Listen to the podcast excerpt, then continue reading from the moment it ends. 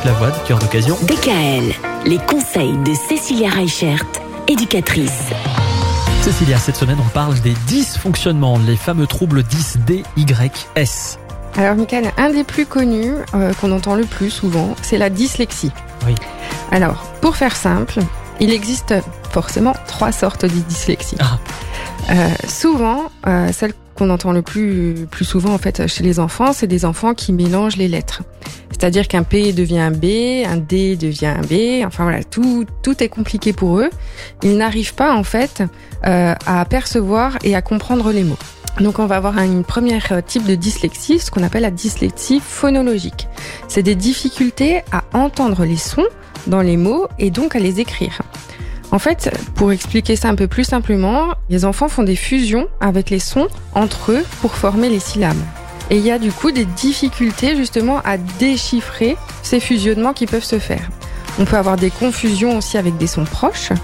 Et ça, c'est toute la difficulté de la dyslexie phonologique. On va avoir aussi ce qu'on appelle des dyslexies mixtes. Et là, en fait, c'est plutôt des difficultés à mémoriser l'image des mots. Donc ça c'est compliqué parce que du coup, ben nous quand on apprend un mot, on le voit et on arrive plus facilement euh, à l'orthographier. Ouais. Mais chez les enfants, ben, ça se complique et ça se mélange. Et par exemple, un mot comme bateau, B-A-T-E-A-U, mais pour un enfant euh, qui a de la dyslexie, ça va être B-A-T-O Ah oui. ou B-A-D-T-O ou B-A-T-A-U. Donc il y a vraiment dans cette dyslexie de surface des difficultés à mémoriser l'image des mots on peut aussi avoir des difficultés, bah forcément, dans la lecture, parce que du coup, bah, on va avoir euh, une vitesse de lecture qui va être moins rapide, parce que l'enfant va prendre plus de temps à déchiffrer, à décoder les mots.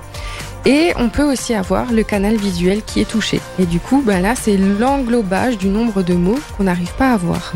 Ça paraît quand même sacrément problématique tout ça. Qu'est-ce qu'on fait dans ce cas-là? Par rapport à la dyslexie, il y a plusieurs bilans qui sont possibles et le plus important en fait, c'est le bilan chez une orthophoniste et chez une orthoptiste.